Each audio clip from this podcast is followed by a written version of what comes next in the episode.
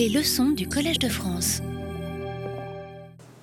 Mesdames et messieurs, bonjour. C'est un grand plaisir pour moi d'être à nouveau ici pour cette euh, nouvelle euh, session de cours pendant presque trois mois, d'être avec vous euh, chaque semaine pour évoquer un sujet qui est dans la continuité de celui que nous évoquions l'année dernière. L'année dernière, le cours s'intitulait À qui appartient la beauté?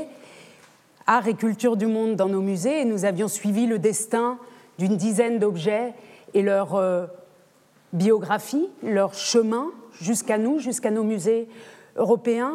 Cette fois, le cours s'intitule Histoire transnationale des musées en Europe, c'est-à-dire qu'il s'adresse, qu'il ne se concentre plus sur des objets particuliers, mais plutôt sur des institutions et sur leur manière d'accueillir, de s'approprier, d'intégrer ces objets et de les mettre à la disposition du public, c'est-à-dire à notre disposition depuis environ 200 ans. On commence. Paris, 1964. Arthur déclara qu'il fallait attendre la nuit pour faire le coup et respecter ainsi la tradition des mauvais policiers de série B. Que faire alors pour tuer le temps qui s'éternise demanda Odile. Franz avait lu dans François qu'un Américain avait mis 9 minutes 45 secondes pour visiter le musée du Louvre. Ils décidèrent de faire mieux.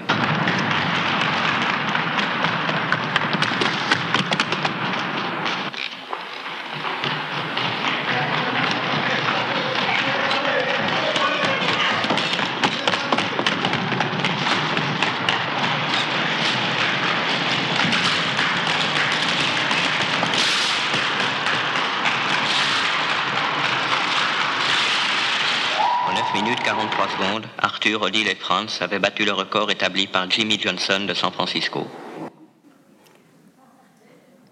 Arthur, Odile et Franz ont battu le record établi par un Américain, la traversée du Louvre la plus rapide possible, de l'histoire des musées probablement, dans, vous l'aurez reconnu, le film Bande à part de Jean-Luc Godard, qui consacre un moment, un court moment, moins de 9 minutes, au Louvre. Alors la question qui se pose tout de suite, qui, a dû se poser dans vos esprits euh, à, l'instant, c'est quel rapport entre cette scène et une histoire transnationale des musées? Si on regarde ce film au ralenti, on voit que Samy Frey, Anna Karina et Claude Brasseur courent d'abord dans la grande galerie et qu'ils passent à toute vitesse, alors l'œil le voit à peine, devant un copiste que vous voyez ici sur la gauche, un copiste en train euh, de euh, copier, comme c'était encore le cas très fréquemment dans les années 60, une œuvre italienne dont je vous laisse le soin de reconnaître l'auteur.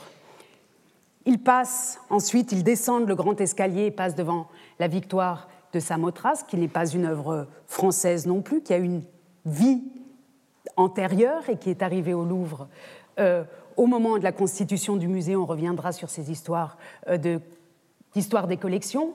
Et puis, ils finissent euh, dans une salle où sont rassemblées notamment des copies d'antiques qui, dont les originaux se trouvent à Rome dans, musée, euh, dans les musées du Vatican. Et vous voyez ici l'Apollon du Belvédère. Que les musées soient des lieux transnationaux qui accueillent l'art du monde, c'est à la fois une évidence et quelque chose qu'il faut se rappeler, puisqu'on a l'habitude, peut-être, peut-être trop de voir dans ces lieux des lieux qui nous appartiennent, qui sont dans nos villes, qui sont dans nos villes depuis longtemps et dont on ignore parfois la date d'origine, l'histoire, et dont l'internationalité se mesure peut-être au, plus ou le plus euh, sensiblement aux visiteurs, aux visiteurs internationaux. J'ai pris une photographie d'un groupe, enfin du, public, en train de regarder ou de photographier en tout cas euh, la Joconde de Léonard de Vinci. Cette introduction me sert simplement, et aujourd'hui en général tout ce cours, à poser quelques jalons pour les séances suivantes. Et vous verrez, ce n'est pas assez précis, ce n'est pas assez au cœur des questions, mais il s'agit simplement pour moi, avec vous, de dresser euh, le paysage. Ce paysage, je vais l'organiser aujourd'hui en quatre volets, ou trois d'abord, qui s'intitulent Une histoire transnationale. Je vais poser la question à quoi ça sert de faire une histoire transnationale des musées, de nos musées nationaux, en quelque sorte. La seconde s'intitule La part des autres. Et la troisième, qui me tient particulièrement à cœur et qui est liée à la question de cette transnationalité des musées, s'intitule L'étang du musée. Et comme toujours, je commence par un court euh, moment méthodologique, et je reprends pour cela le titre d'un ouvrage très important sur les musées qui s'appelle Les intraduisibles du patrimoine, les intraduisibles du patrimoine en Afrique subsaharienne. Alors pourquoi euh, cela? Un ouvrage euh, important qui a été dirigé, co-dirigé par Barbara Cassin et Daniel Vosny. Il est important parce que dans cet ouvrage, ces deux auteurs, qui sont spécialistes euh, à la fois du patrimoine et de la langue et de la traduction, se sont posé la question de savoir si ce terme de musée, dont on sait qu'il vient des neuf muses, qu'il a une origine euh, antique grec, qu'il est d'abord lié à un lieu, au lieu où se trouvent ces muses, si ce terme existe dans d'autres langues, si on peut le traduire. Et le résultat de leur enquête, c'est que leur enquête qui s'est portée sur des langues africaines, de l'Afrique subsaharienne, c'est que ce terme est un terme européen qu'on utilise dans sa traduction anglaise ou française euh, dans différents pays du monde, mais qui n'a pas toujours, ou qui peut-être a assez rarement, un correspondant, un équivalent euh, dans d'autres langues. Et je voulais commencer par ça pour rappeler combien le musée est un produit, est une évidence, est un lieu, est une machine européenne. Une machine européenne que nous avons, nous les Européens, en quelque sorte, inventée, en tout cas avec, et liée à ce terme de musée, puis exportée. Ce musée, il en existe de nombreuses définitions, la définition, les définitions officielles des organismes comme euh, l'ICOM, les définitions étymologiques qui remontent aux muses, mais j'ai préféré, plutôt que de vous donner ces définitions qui sont faciles à trouver euh, et qui sont souvent citées, en venir à une, plutôt une description qu'une définition formulée par Paul Valéry, qui, vous le savez, dans les années 20, avait un gros problème avec les musées. En 1923, il a écrit un texte important et bien connu qui s'intitule Le problème euh, des musées, après avoir fait une visite au Louvre qu'il avait complètement accablé. Il en a trop vu, c'était trop pour lui. Il est sorti de cette visite et a euh, écrit ce texte absolument d'actualité. Il me semble, quand on lit ce texte il y a presque 100 ans, qu'on reconnaît euh, certains, certaines émotions ou certains euh, réflexes de, de, trop ou de difficulté à gérer toute cette masse d'œuvres euh, qu'on peut ressentir aujourd'hui peut-être encore. Pour Paul Valéry, qui à l'époque était déjà le grand Paul Valéry, l'auteur reconnu qu'il est aujourd'hui encore, pour Paul Valéry, le musée nous rappelle la barbarie de notre civilisation nous autres occidentaux modernes sommes les seuls à en avoir eu l'idée. Jadis, les œuvres d'art avaient leur place dans les maisons, les palais, les églises, les temples, mais sorties du lieu pour lequel elles furent conçues, elles ont perdu leur sens. Le musée a pour première fonction de ralentir la décomposition des œuvres, on les y conserve, ce qui signifie à la fois qu'on les met en boîte et qu'on les entretient. Alors c'est une définition évidemment très partielle de quelqu'un qui n'est pas content euh, de son Louvre, du Louvre dont il a fait l'expérience euh, quelque temps auparavant. Une euh, définition qui m'intéresse là, en entrée de cours et en lien avec cette question de l'intraduisibilité, intraductibilité du terme de musée, qui m'intéresse parce qu'il insiste sur le fait que le musée est une invention occidentale, une invention des Occidentaux modernes. Et en effet, quand on regarde, quand on tente de placer sur une carte du monde les premiers musées publics et l'évolution de cette idée de musée et de la création de musées dans le monde, on constate que les choses commencent pour les musées publics avant la Révolution française hors de France, principalement en Italie et en Allemagne, où dès le, la moitié, le milieu du XVIIIe siècle, on a de grands musées ouverts au public, qui ne sont pas des musées, qui sont des musées en possession des princes, mais que les princes ouvrent au public. On y reviendra dans le cours des séances. Donc des musées de propriété royale ou princière, mais ouverts au public. On en trouve donc un assez grand nombre euh, en Italie et aussi dans l'espace germanophone, euh, de Vienne à Schwerin par exemple. Puis intervient en 1793 le grand événement de l'histoire des musées, la création du Musée central des arts euh, à l'issue de la Révolution française, qui marque non pas la création du musée public en Europe, mais l'invention du musée comme lieu national, comme un lieu d'affirmation nationale, comme un lieu qui va porter un pathos national très fort. Les musées publics existaient déjà, mais ils n'avaient jamais servi à affirmer une puissance nationale. Et ici, les œuvres d'art appartiennent désormais à la nation, elles n'appartiennent plus au prince. Vous savez que le Musée central des arts résulte de l'intégration à la République des collections des rois de France et des collections confisquées au clergé un tri après, après tri au clergé et à la noblesse. Donc cet événement est un événement majeur parce qu'il change le paradigme du musée. Alors qu'on avait des collections princières ouvertes au public, on entre dans l'idée d'affirmation nationale. Et à l'issue de l'expérience du Musée central des Lazars, du premier Louvre, c'est-à-dire en 1815, quand les œuvres doivent être restituées à l'Europe, et nous consacrerons une séance entière à cet événement, sont créées partout en Europe, alors à la fois dans l'espace euh, germanophone, mais aussi en Italie, puis en Espagne et au Portugal, et euh, dans euh, l'Europe centrale, des musées qui, à leur tour, vont être des musées nationaux, donc plus grands, plus qui parlent plus, qui racontent plus quelque chose sur la nation, qui sont plus identitaires, si l'on veut, qui vont se développer donc dans toute l'Europe, avec de manière significative deux premières créations hors d'Europe à la fin des années 10, au début des années 20, notamment le musée ici euh, de Calcutta, fondé en 1814 euh, par un botaniste danois et puis ensuite euh, placé dans la, Société asiatique, et puis ici le premier musée aux États-Unis. Et puis l'évolution de cette idée de musée, qui est une idée européenne, et l'export, pourrait-on dire, de cette idée continue dans les années 30 avec l'ouverture de plusieurs musées au Mexique, au Pérou, à Lima, au Brésil et euh, en Argentine dans les années 30, puis ici, dès 1825, la première euh, ouverture d'un musée sur le continent africain euh, au Cap.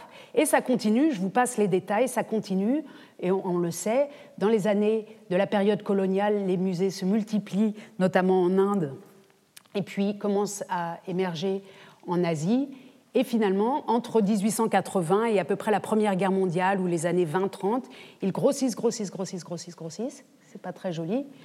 En tout cas, ceux qui existaient déjà augmentent, les collections de ceux qui existaient déjà augmentent et d'autres créations ont lieu, si bien que toujours Paul Valéry peut affirmer dans ce texte où il, éprouve euh, de la, fatigue ou de la lassitude face au musée, il peut euh, euh, déclaré, donc en 1923, à l'issue de ce grand moment, ce grand boom des musées, notre héritage est écrasant. L'homme moderne, comme il est exténué par l'énormité de ses moyens techniques, est appauvri par l'excès même de ses richesses. Le mécanisme des dons et des legs, la continuité de la production et des achats d'œuvres d'art, et cette autre cause d'accroissement qui tient aux variations de la mode et du goût, alors retour vers des ouvrages que l'on avait dédaignés, concourt sans relâche à l'accumulation d'un capital excessif et donc inutilisable.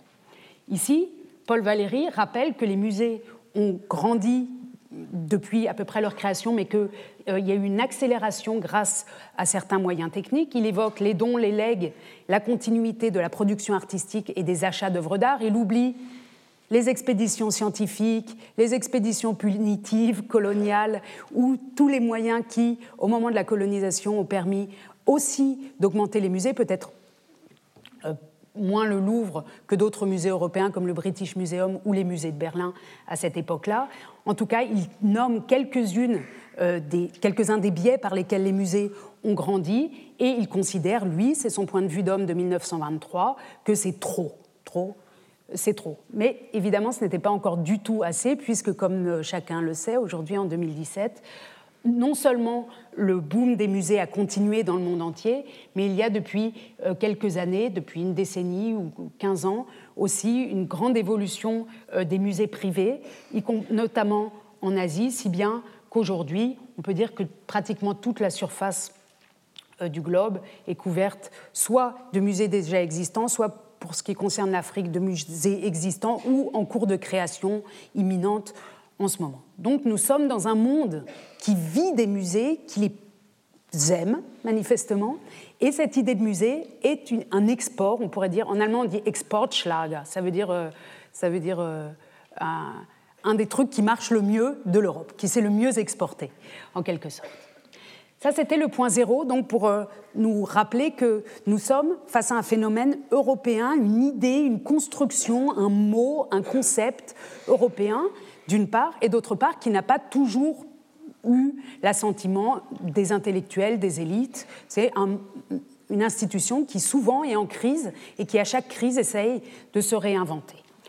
Alors, j'en arrive au premier vrai point, euh, une histoire transnationale. Ce que je veux dire par là, je, l'ai déjà euh, annoncé tout à l'heure, c'est que je voudrais répondre à la question pourquoi a-t-on besoin, à quoi ça sert de faire une histoire transnationale des musées, alors que, nous le savons, chaque musée a chaque ville ou chaque nation, je l'évoquais tout à l'heure, a des musées, et que peut-être il suffirait de faire leurs histoires nationales pour comprendre comment fonctionnent ces institutions, c'est-à-dire de raconter comment elles ont été créées par, dans le cas français, euh, l'Assemblée nationale, comment ils ont été voulus, etc. Alors j'essaye de, répondre à cette question. Comme vous le savez, l'histoire des musées est devenue depuis une vingtaine d'années une discipline à part entière à de l'histoire de l'art notamment les, publications sur ces sujets se multiplient de manière exponentielle. Et quand on regarde ces publications, qui sont arrivées ces derniers temps à l'idée aussi de la nouvelle muséologie, c'est-à-dire une nouvelle manière euh, d'étudier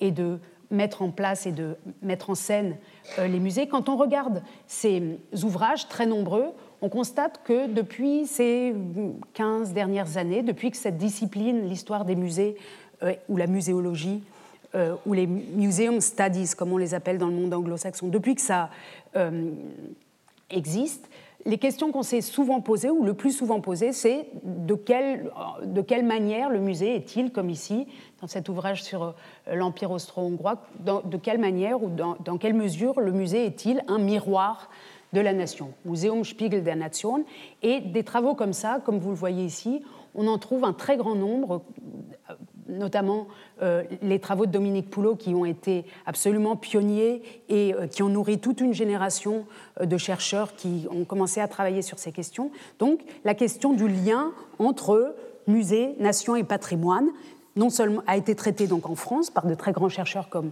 Dominique Poulot, mais elle a été traitée ensuite par d'autres générations pour de nombreux pays. Alors on a on peut, on peut regarder, hein, vous voyez, je vous en ai cherché quelques-uns, l'histoire des musées en Espagne, l'histoire des musées en Allemagne, l'histoire des musées en Irlande, l'histoire des musées de France, les musées américains, les musées en Angleterre. Et on a vu se multiplier donc des travaux sur cette question pourquoi, comment le musée est-il un lieu national Et pourquoi c'est important euh, de traiter cette question comme ça.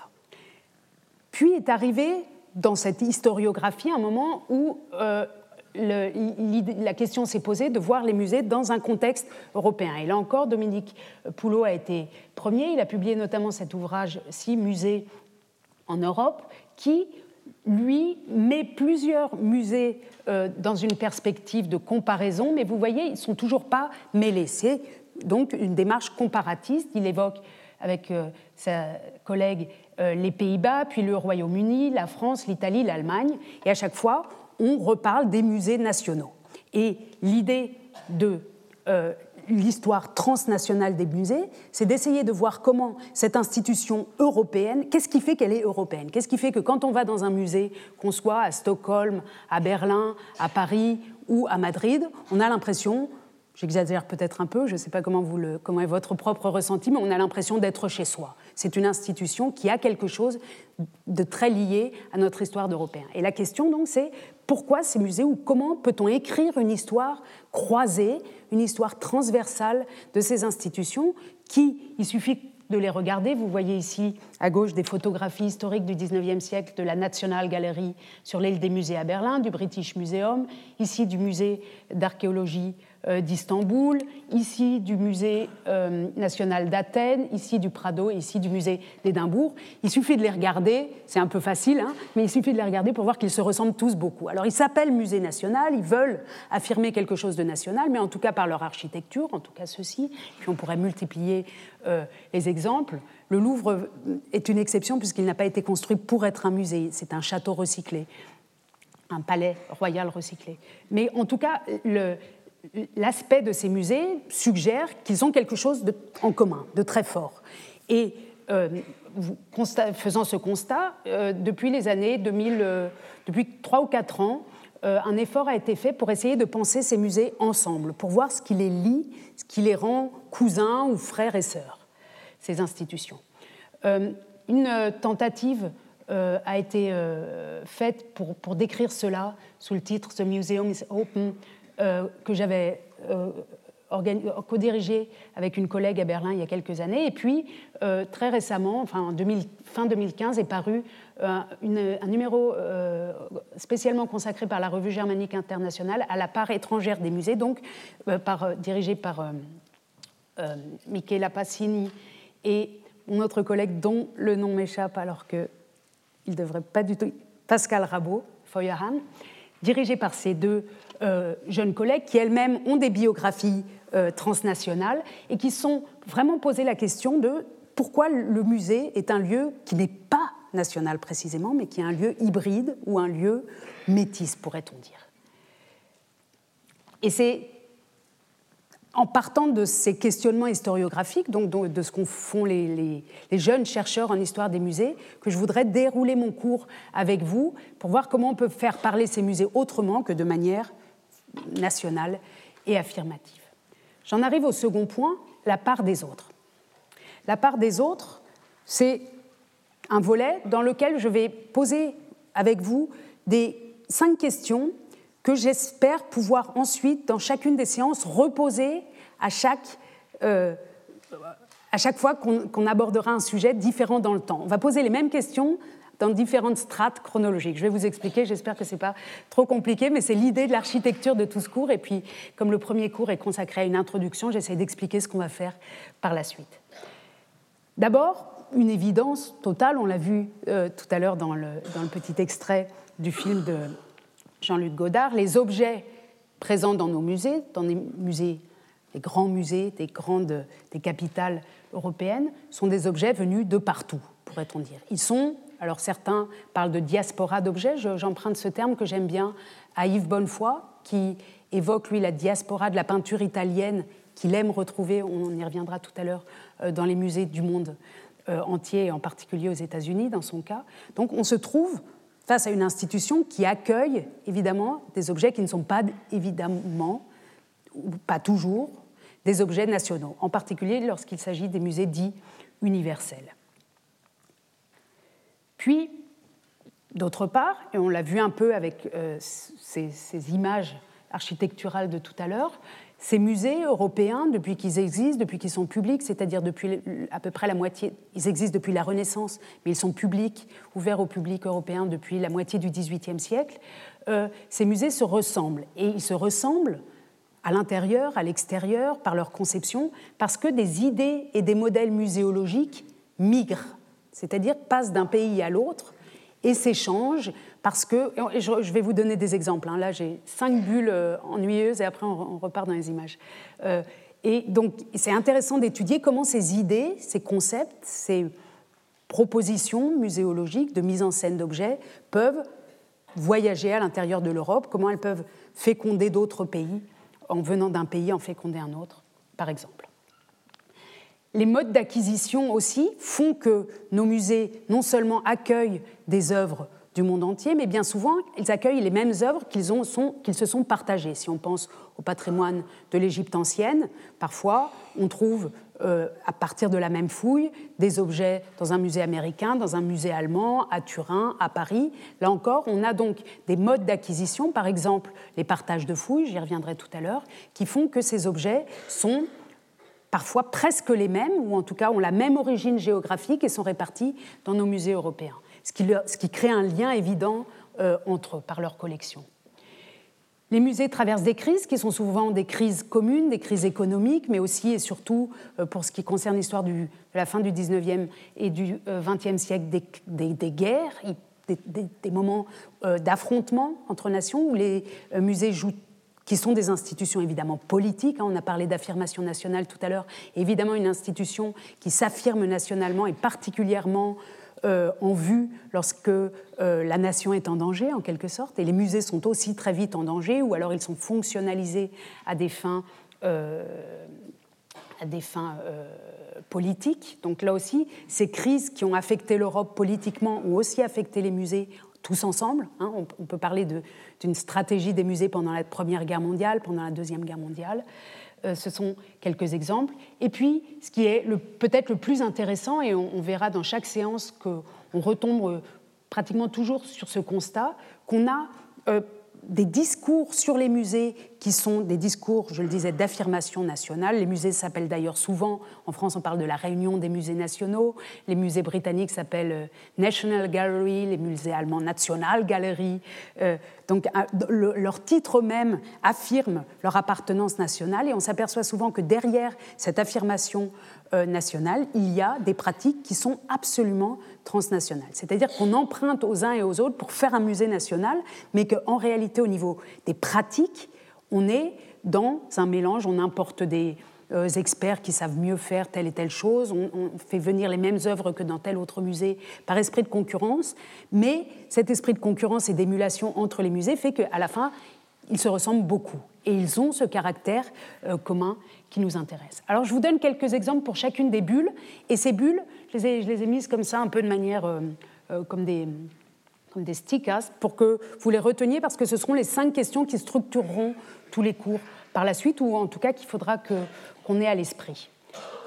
Sur les objets, les objets qui ont rejoint nos musées depuis euh, depuis que les, musées existent, et en particulier au XIXe siècle, sont des objets venus euh, du monde entier. Je vous montre ici, euh, un peu à titre, d'abord parce que c'est d'actualité, une photographie prise dans une exposition qui a lieu en ce moment à Berlin au Bode Museum, qui intitulée Incomparable, qui a fait l'expérience de montrer des œuvres du, département africain du musée d'ethnologie de Berlin, qui est actuellement fermé, puisqu'il va réouvrir euh, euh, en 2000, à l'automne 2019. Et pendant qu'il est fermé, les œuvres, euh, comme ce fétiche à clous venant de l'actuel Congo et qui a été créé probablement au XIXe siècle, donc des œuvres du département africain du musée d'ethnologie de Berlin, sont mêlées à de la sculpture euh, médiévale qui est euh, généralement présentée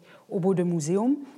Et vous voyez en arrière-plan, enfin on le, devine plus qu'on ne le voit, le retable de Zamser du XVe siècle, une œuvre du sud de l'Allemagne du Tyrol. Ces œuvres donc sont venues à nous et se retrouvent dans nos musées, qu'elles soient des œuvres extra-européennes ou des œuvres européennes. Euh, et la circulation des œuvres européennes, par exemple la venue d'œuvres italiennes, de tableaux italiens dans les collections françaises, dans les collections allemandes, dans les collections du nord de l'Europe dès le XVIIIe siècle, ou même avant en fait, dès la Renaissance, est un phénomène qui porte les musées. Ici, je vous montre simplement, euh, pour essayer de mettre en lien justement ces œuvres extra-européennes et euh, les œuvres européennes, un extrait du texte que j'évoquais tout à l'heure euh, d'Yves Bonnefoy sur la peinture et le lieu, où Yves Bonnefoy, euh, dans le recueil L'improbable et autres essais, explique qu'il aime beaucoup, qu'il aime, j'aime, qu'on me pardonne. Retrouver Véronèse à Londres, où tel Botticelli infiniment vif, tout vibrant, derrière la brique rouge et les colonnes de bois si belles, peintes en blanc, de la Nouvelle-Angleterre, et Piero della Francesca toujours dans un grand mausolée de marbre aux confins du Massachusetts et du Vermont. Entre l'œuvre et le lieu, j'aime que les liens se distendent. Et ça, c'est une phrase qui va nous porter, qui va tenter de nous porter pendant toutes les séances de secours, avec l'idée que les œuvres créent un nouveau lien avec le lieu où elles sont envoyées, où elles sont, certains disent en exil, on peut dire où elles ont été apportées, où le, cours de l'histoire euh, les a menées. Et donc cette question de la distension entre le lieu d'origine de l'œuvre et son lieu d'arrivée, et puis Souvent, les musées sont le dernier lieu d'une œuvre, puisqu'avec le principe d'inaliénabilité, quand une œuvre a circulé pendant plusieurs euh, siècles ou plusieurs décennies sur le marché et qu'elle arrive au musée, on peut penser qu'elle n'en bougera plus. Euh, ce nouveau lien euh, fait partie de cette question de la transnationalité des musées et qui nous intéresse. Je vous ai montré ici, plus à titre anecdotique qu'autre chose, la salle, je vous la montre ici, les deux salles de l'école vénitienne à la National Gallery à Londres, où Bonnefoy, manifestement, a aimé aller voir Véronèse, peut-être plus qu'à Venise même, et peut-être justement parce que ce dépaysement lui donne, euh, lui, fait sentir autrement la qualité de ses œuvres italiennes. J'évoquais tout à l'heure l'Égypte, là encore, c'est un exemple d'ensemble euh, patrimoniaux que l'on retrouve dans tous les grands musées européens. Vous voyez ici euh, la grande salle, la première grande salle égyptienne euh, du British Museum avec la pierre de Rosette, qui a vraiment un destin transnational, puisqu'elle aurait pu, comme vous le savez, être chez nous, mais elle a été recapturée, ou capturée, comme, comme le disent les, les Anglais euh, en 1803 et emportée à, Berlin, pardon, à Londres en 1803 et, et, déposée au British Museum. On retrouve, on trouve des collections égyptiennes considérables au musée de Turin, par exemple, dont vous voyez ici euh, la nouvelle euh, muséographie, ou encore, ce sont simplement des exemples hein, pour lancer le cours, ou encore à Berlin, au Neues Museum, réouvert il y a quelques années, ici dans une des salles consacrées à la sculpture dite d'Amarna, de la période d'Amarna. Donc on a des ensembles patrimoniaux, des ensembles artistiques qu'on retrouve dans beaucoup de villes du monde et en tout cas euh, d'Europe. Ce qui crée un lien d'abord entre tous ces musées et qui leur donne leur caractère le plus banalement international et transnational en quelque sorte. Maintenant, ça c'est la question des objets et de la constitution des collections. L'autre euh, point que j'évoquais tout à l'heure, c'est la migration d'idées et de modèles muséologiques ou architecturaux même à l'intérieur de l'Europe, ou la circulation de ces idées. J'avais tout à l'heure euh, montré euh, ces façades qui se ressemblent donc beaucoup, qui s'inspirent de l'architecture grecque et qui donc vont bien avec le nom de musée pour abriter des collections différentes. Hein. La National Gallery ici à Berlin abrite des collections de peinture, le British Museum est une collection universelle. Le musée d'archéologie d'Istanbul est un musée archéologique à Athènes, c'est aussi un musée, le musée national d'Athènes, un musée d'archéologie, le Prado est un musée de peinture, etc. Donc leur contenu est différent, mais leur aspect est celui euh, de temple de l'art en quelque sorte. Et ce n'est pas étonnant quand on se penche un peu sur la biographie de certains de leurs architectes. Je vous en montre quatre, ils sont tous allemands, j'ai voulu faire un focus, euh, éclairer simplement le cas allemand, mais on pourrait prendre quatre anglais ou quatre français. Voilà, les anglais, les français, peut-être quelques italiens. En tout cas, les français, les anglais et les, et les allemands sont les grands architectes de musées au XIXe siècle. Vous voyez ici Léo von Klenze, à qui l'on doit la Glyptothèque et la Pinacothèque à Munich, et puis aussi le Nouvel Ermitage à Saint-Pétersbourg, par exemple. Vous voyez de l'autre côté euh, Ludwig euh, Lange, qui est l'auteur du musée d'Athènes et du musée des beaux-arts de Leipzig, en Allemagne. Vous voyez ici euh, à gauche Gottfried Zemper, qui a construit les deux grands musées de Vienne, le Kunsthistorisches Museum, donc le musée des beaux-arts, et le Naturhistorisches Museum, juste en face, c'est-à-dire le musée d'histoire naturelle. Et de l'autre côté, à droite, August Friedrich Thüler, qui est par exemple l'auteur du Neues Museum à Berlin et du Musée national à Stockholm.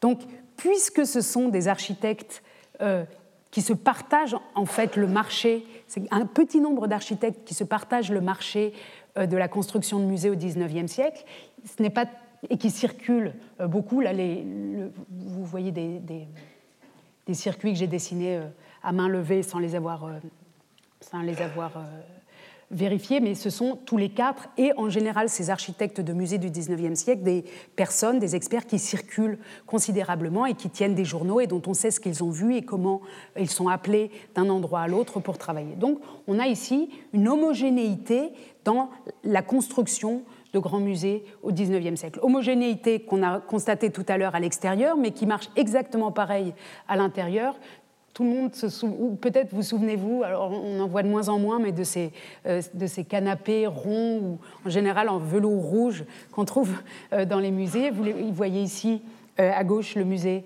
le Kunsthistorisches Museum de Vienne, et à droite le musée de Stockholm. On aurait pu ici mettre des photos du, probablement du Louvre au début du 19e siècle, en tout cas des musées de Dresde, des musées de Berlin. Voilà ce canapé au milieu.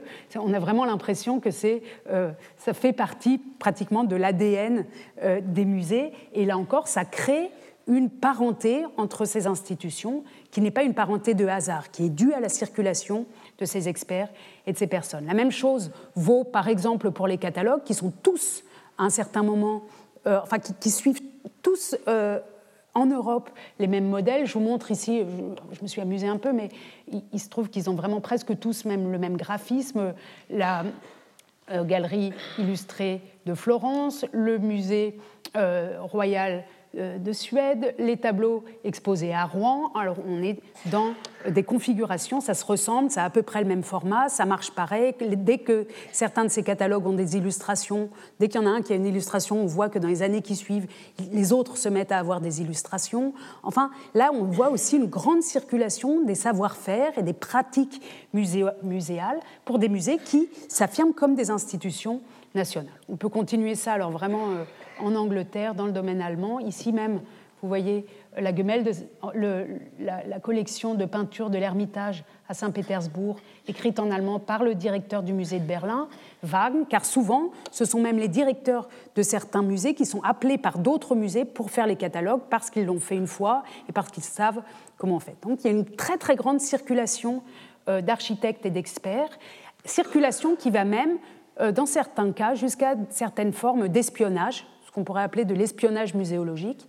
Et c'est notamment euh, frappant après 1870-1871, euh, quand les Français euh, ont l'impression qu'en allant imiter les Allemands, ils pourront se, renforcer et, améliorer leur, leurs institutions publiques. On, voit par exemple ce texte de l'historien de la Rémille Michel, qui est un très long texte paru en trois livraisons de 20 pages, donc un, texte de 80 pages qui, paru dans la Revue des Deux Mondes euh, en, dans les années 1880, si je ne me trompe pas, 1882, euh, qui vraiment fait une description des musées de Berlin, qui n'est pas une description artistique. Il n'est pas du tout question ici des œuvres d'art que l'on peut voir à Berlin, etc., mais vraiment de l'administration, des ateliers de photographie, de la manière dont sont faits les catalogues, du niveau des conservateurs, euh, des examens qu'on leur fait passer, etc. Donc il y a une réelle, j'appelle ça de l'espionnage parce que parfois c'est moins, c'est pas publié, parfois euh, des directeurs de musées font simplement des tournées pour voir comment ça se passe ailleurs, et en observant les autres, ils réimportent de manière plus ou moins explicite certains euh, modèles qui marchent bien dans leur propre pays. La présence d'objets qui sont un peu les mêmes et qui sont d'origine semblable dans les musées, cette migration, circulation d'experts, de directeurs de musées et d'architectes, et donc de modèles euh, muséographiques. Maintenant, ces modes d'acquisition partagés. Je l'évoquais tout à l'heure, euh, pendant toute une période de l'histoire, au XVIIIe siècle et encore au début du XIXe siècle, euh, une partie des œuvres qui sont ôtées, enlevées de leur lieu d'origine le sont euh, à l'initiative souvent de diplomates. Vous voyez ici euh, la descente des métopes du Parthénon autour de 1800, euh, qui a été organisée et financée par Lord Elgin, un diplomate qui ensuite a fait envoyer ces métopes et les frises du Parthénon, qui étaient en partie au sol, mais encore en partie sur le monument, les a fait envoyer à Londres à ses propres frais, puis les a vendus à l'État britannique. Mais évidemment, euh, la présence de, fragments du Parthénon n'est pas euh, réservée euh, au British Museum, ils en ont beaucoup, mais d'autres musées en Europe en ont aussi. Et là, c'est lié au fait que pendant longtemps, simplement, comme les, les, règlements, il n'y avait pas de règlement pour l'exportation des des antiquités, les, différents pays d'Europe, en fonction de leurs moyens et de l'initiative des uns et des autres, se sont servis. Donc ça, c'est quelque chose qui crée une origine commune aux collections. Autre euh, raison pour laquelle on retrouve, par exemple, euh, des collections égyptiennes de manière aussi euh, considérable et de manière aussi bien homogènement répartie dans les musées européens, c'est qu'à partir de la fin du XIXe siècle et au début du XXe siècle ont été mis en place des systèmes de concession et d'autorisation de, fouilles. Je vous montre ici une carte qui représente euh, le, partage du site d'Amarna entre, en bleu, ce euh, qu'ont les Allemands, la concession euh, des Allemands de Berlin qui, fouillaient là, et en rouge, assurer ce que les Français aimeraient avoir. Alors vous voyez la zone de conflit. Euh, là, c'est un document d'archives, hein. euh, où on voit vraiment de manière très plastique comment l'espace égyptien est partagé de manière, même si euh, l'Égypte n'est ni une colonie française ni une colonie allemande, mais est partagée de manière elle est sous protectorat britannique et partagée euh, de manière systématique entre les uns et les autres. Et ce qui va être trouvé ensuite dans le sol dépend de ces concessions et va se retrouver soit au musée de Berlin, soit au Louvre ou dans d'autres cas, dans d'autres concessions. Et ce genre de, documents, vous en trouvez euh, un très très grand nombre dans les archives, le partage. Et ce partage fait que les œuvres, quand elles arrivent, elles sont réparties nationalement alors qu'elles viennent d'un lieu euh, unique. Autre raisons pour lesquelles ces collections dans l'Europe entière ont euh, une parenté très forte, et donc les musées qui les abritent aussi, euh, est liée au fait que, outre les fouilles archéologiques ou les missions euh, ethnologiques, beaucoup d'œuvres évidemment ont été acquises sur le marché de l'art. Je vous montre ici sur le marché de l'art ou des objets ethnologiques dans le cas que je vous montre ici.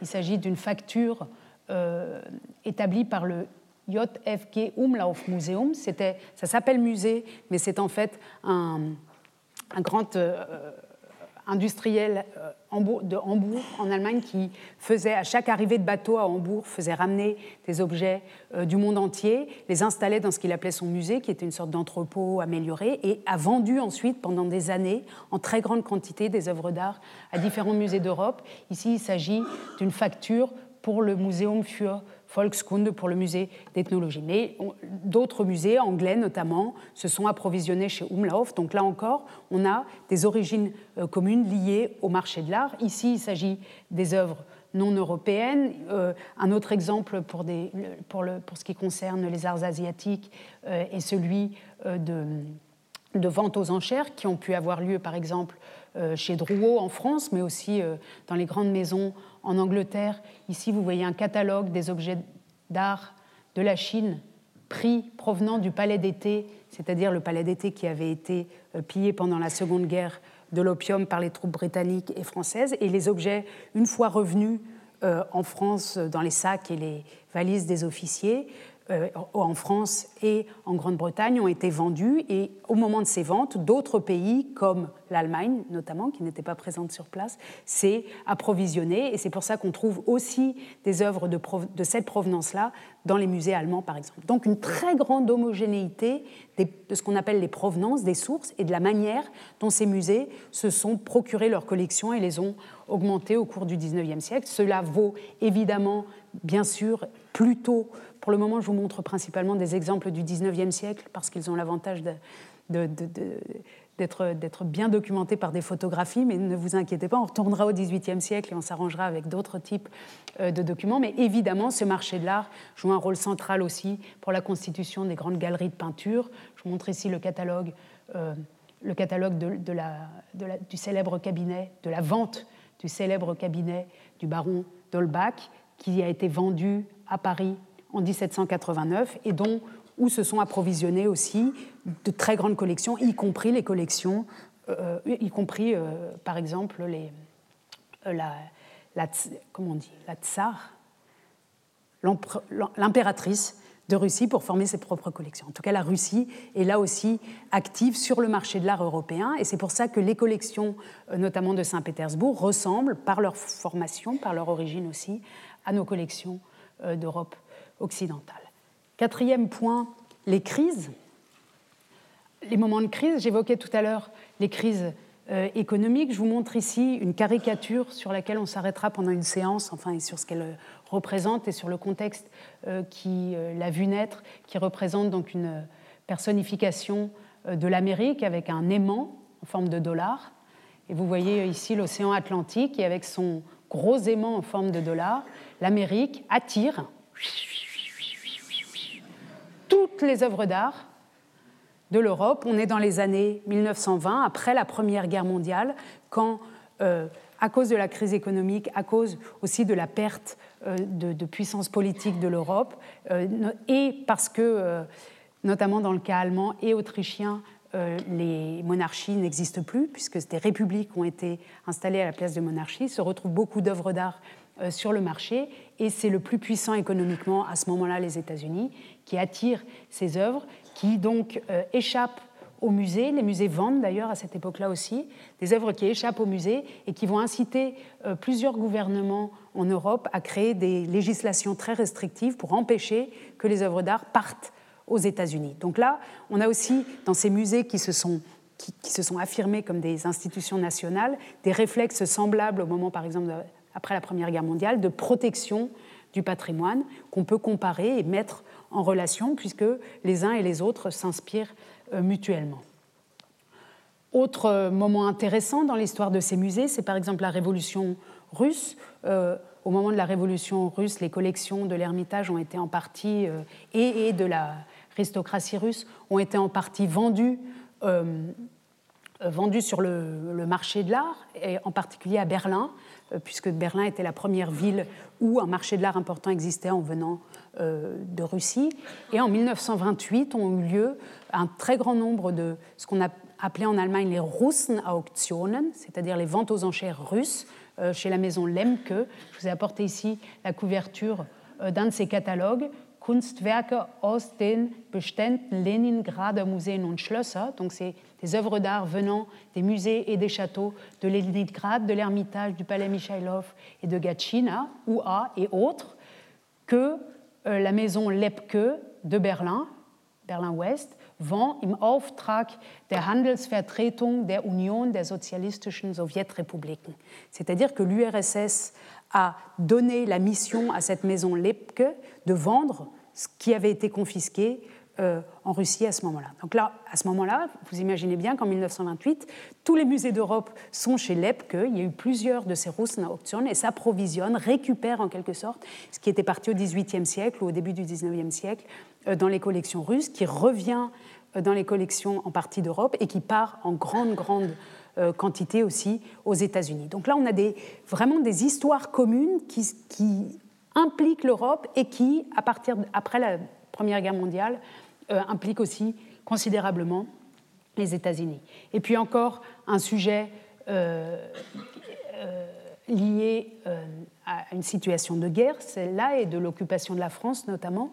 vous voyez ici une vente aux enchères menée à Paris en 1940, et dans le cadre de laquelle plusieurs œuvres vendues étaient des œuvres issues des spoliations faites aux familles juives. Et comme vous le savez bien, euh, le marché de l'art, comme toujours, le marché de l'art se porte très bien en temps de guerre, et en particulier pendant la Deuxième Guerre mondiale et pendant l'occupation de Paris, euh, le, très grand nombre d'œuvres mises sur le marché par, les effets de la persécution euh, des familles juives ont permis à un très grand nombre de musées d'Europe, des musées allemands, mais pas seulement des musées allemands, et probablement aussi certains musées français, d'enrichir à nouveau leur collection en profitant de cette euh, de, ce marché florissant aux dépens euh, des familles qui, avaient, qui ont été persécutées ou qui ont été euh, assassinées. Donc là encore, un grand moment pour les musées, pour l'histoire des collections des musées, en tout cas du point de vue allemand, un moment essentiel, puisqu'ils se sont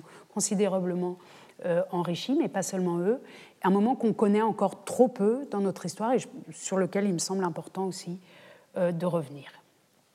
Dernier point, les rhétoriques nationales qui cachent en quelque sorte ou qui, servent de masque à des pratiques beaucoup plus transnationales et internationales. Je vous montre euh, juste un exemple pour euh, essayer d'expliquer ce que je veux dire par là. C'est un phénomène, un mécanisme qu'on retrouvera euh, toujours, souvent, enfin, dès, dès, le début du 19e siècle, mais qui est particulièrement net ici. Je vous montre une carte postale publiée à Berlin après la guerre de 70-71, donc lorsque euh, le Reich allemand s'est formé euh, après la guerre euh, contre la France. Et vous voyez ici donc des armures, une, carte postale militaire, martiale, et ici au centre, une représentation, un dessin qui représente la Neue Nationalgalerie, enfin, pardon, la, la Nationalgalerie, qui s'appelle aujourd'hui l'ancienne Nationalgalerie, mais qui était le musée créé, le premier musée créé pour le Reich réunifié, ouvert en 1874. On voit bien que ce musée, cette Nationalgalerie, au fronton de laquelle était écrit euh, dédié à l'art allemand, que cette Nationalgalerie est mise en lien euh, avec la victoire militaire contre la France, ou en tout cas, elle est mise en lien avec des événements militaires. Et ce qui est particulièrement intéressant, c'est de voir qu'en réalité, très vite, cette Nationalgalerie va être le premier musée d'Europe qui accueille les impressionnistes français, vous voyez ici euh, le jardin d'hiver de Manet, qui est la première œuvre qui a, euh, été acquise par un musée euh, auprès de, peintres impressionnistes en 1871. 96. Aucun musée français n'avait encore acheté de Manet ou de Monet ou d'œuvres impressionnistes. Et les Allemands, dans leur National Gallery, et leur directeur Hugo Tschudi en particulier, sont les premiers à installer de l'art français dans leur musée dédié à l'art allemand. Donc on a des contradictions comme ça qui d'ailleurs euh, pour ce directeur de musée se sont mal finis, il a été chassé de son poste, mais en tout cas pendant quelques années euh, il se trouve des moments où ces choses sont possibles et on trouve un très grand nombre d'autres exemples euh, du même genre. J'en arrive au troisième volet qui est court et qui s'intitule Les temps du musée. Donc pour le moment, on a évoqué d'abord le musée, l'institution muséale comme une idée européenne qui s'est exportée, c'était le premier point.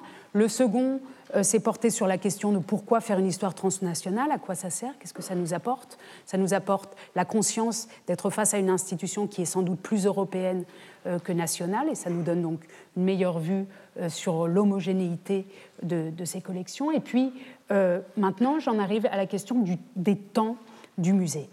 J'en ai besoin avec vous aujourd'hui dans cette séance introductive parce que ensuite nos cours vont se je vais les mener de manière chronologique, c'est-à-dire qu'on va traverser le temps, et c'est pour ça que j'ai besoin, et qu'on ne va pas traverser des thèmes comme ceux que j'ai montrés, mais on va le faire de manière chronologique. C'est pour ça que j'ai besoin ici d'évoquer un instant cette question.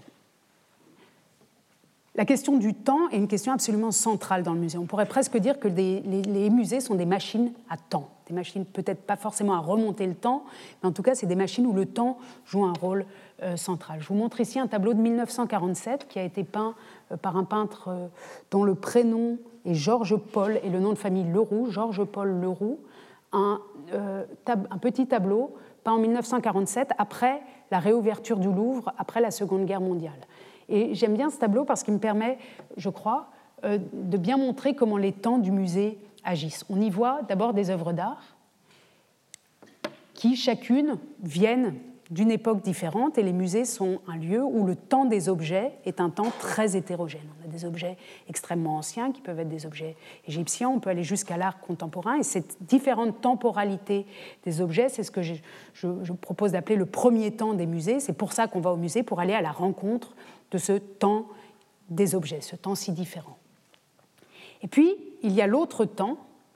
Euh, du musée, donc ça c'est le temps des objets, le premier. L'autre temps du musée est à mon avis l'un des autres temps. On pourrait en, trouver beaucoup, on pourrait en trouver un grand nombre, je me limite à trois temps qui me, paraissent importants pour notre sujet. L'autre temps du musée, c'est le temps des visiteurs, votre temps, notre temps.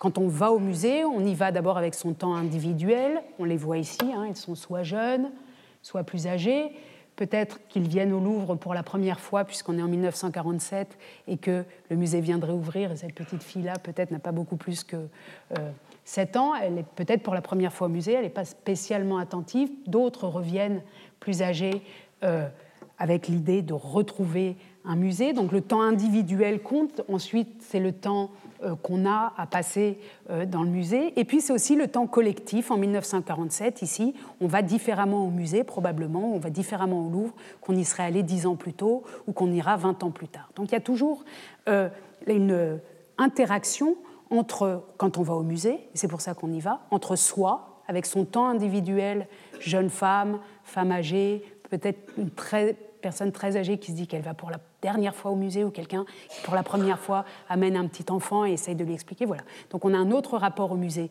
individuel et on va au contact avec des œuvres plus ou moins anciennes. Et si tout se passe bien, le temps des objets et le temps des personnes, qui est toujours varié, euh, se mettent ensemble et provoquent des choses qui sont des fécondations esthétiques ou des moments d'émotion esthétique qui sont le but du musée. Quand il se passe ça, c'est que ça a marché. Tout meilleur exemple euh, pour euh, cette rencontre entre le temps des objets et les temps du musée, c'est sans doute la rencontre de Rainer Maria Rilke en 1908 avec euh, ce torse archaïque alors présenté au Louvre. Je vous, ai, je vous montre ici une reproduction de 1926, donc à peu près de l'état dans lequel Rainer Maria Rilke a pu voir ce torse.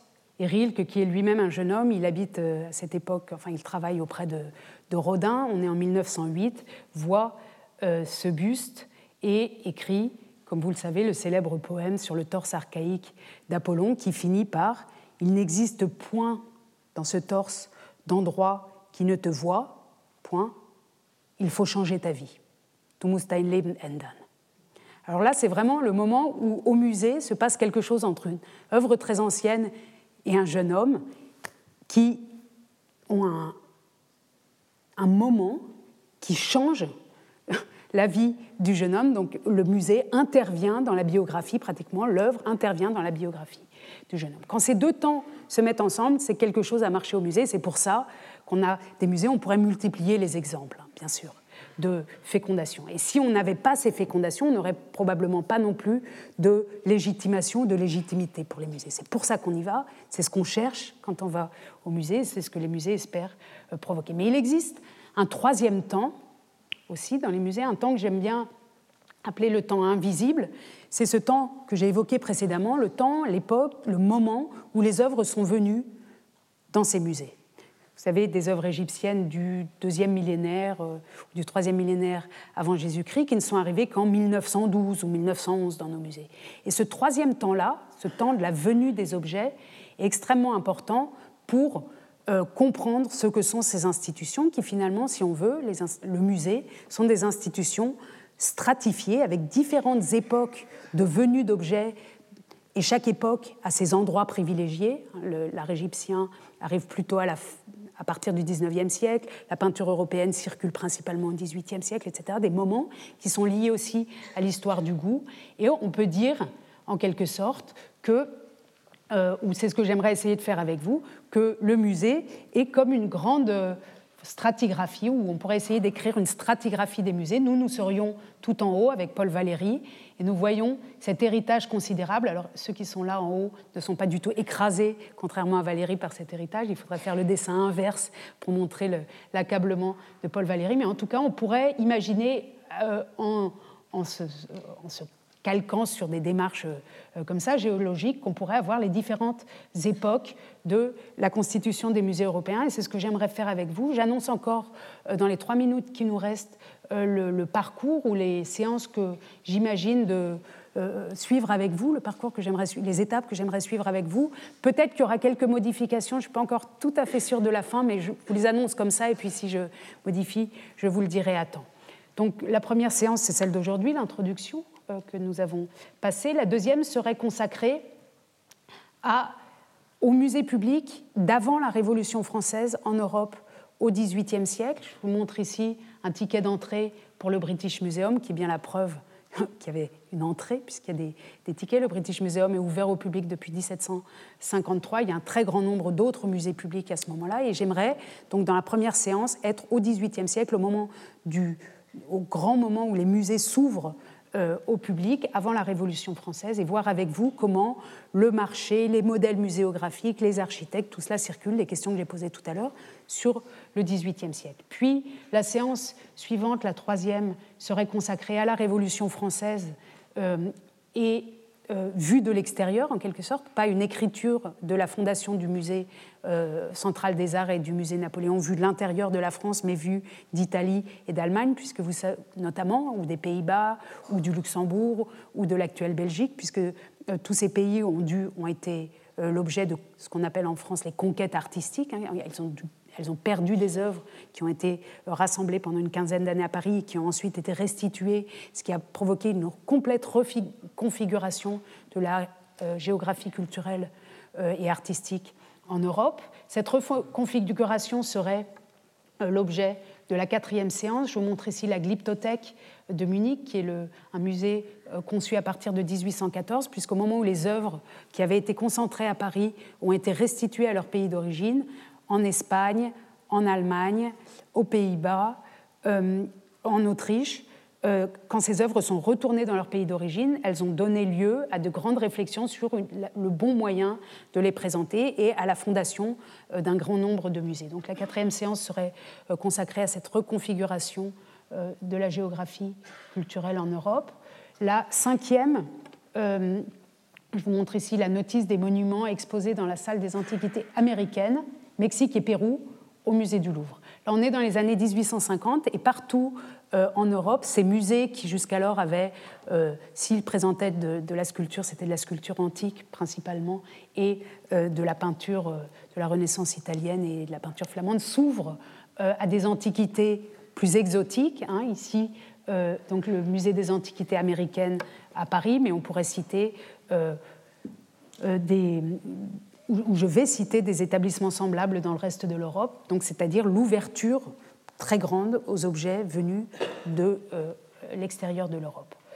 Euh, la sixième séance serait euh, consacrée à la fin du XIXe siècle. Vous voyez ici un plan qui n'a pas, pas été réalisé pour l'île des musées de Berlin, qui est traversée par la ligne de chemin de fer Paris-Moscou, qui est très formidable. Donc l'île des musées est effectivement construite, a été construite après la ligne de chemin de fer, et l'idée c'était de mettre en lien ce musée, ce groupe de musées et la ligne de chemin de fer avec des fenêtres qui permettent de regarder quand on passe en train à l'intérieur euh, des collections. Et on comprend très bien l'idée entre Paris et Moscou qu'a eu Berlin, là, dans les années 1880, euh, de montrer sa puissance, euh, sa puissance politique en permettant aux visiteurs, aux voyageurs, de regarder aussi comment était leur puissance symbolique, et notamment les collections d'antiquités euh, venues euh, de Pergame, puisque c'est lié euh, à l'arrivée à Berlin des antiquités de Pergame, toutes ces constructions-là.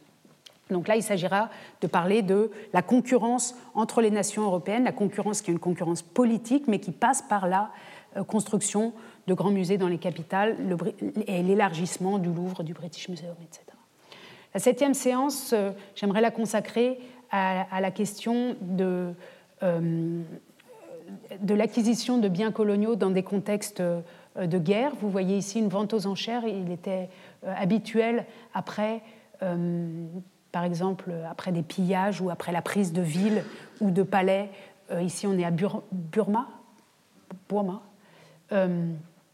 donc les officiers, les soldats vendent aux enchères les œuvres trouvées. Donc tout ça était assez réglementé par la loi militaire et ces œuvres vendues aux enchères sur place se retrouvent ensuite sur le marché. Donc on évoquerait le circuit qui fait que, euh, par exemple, les œuvres du Palais d'été euh, de Pékin se sont retrouvées au musée de Fontainebleau ou euh, dans les collections du musée Guimet ou dans les collections de Berlin, de Londres, etc. Ce serait la septième séance.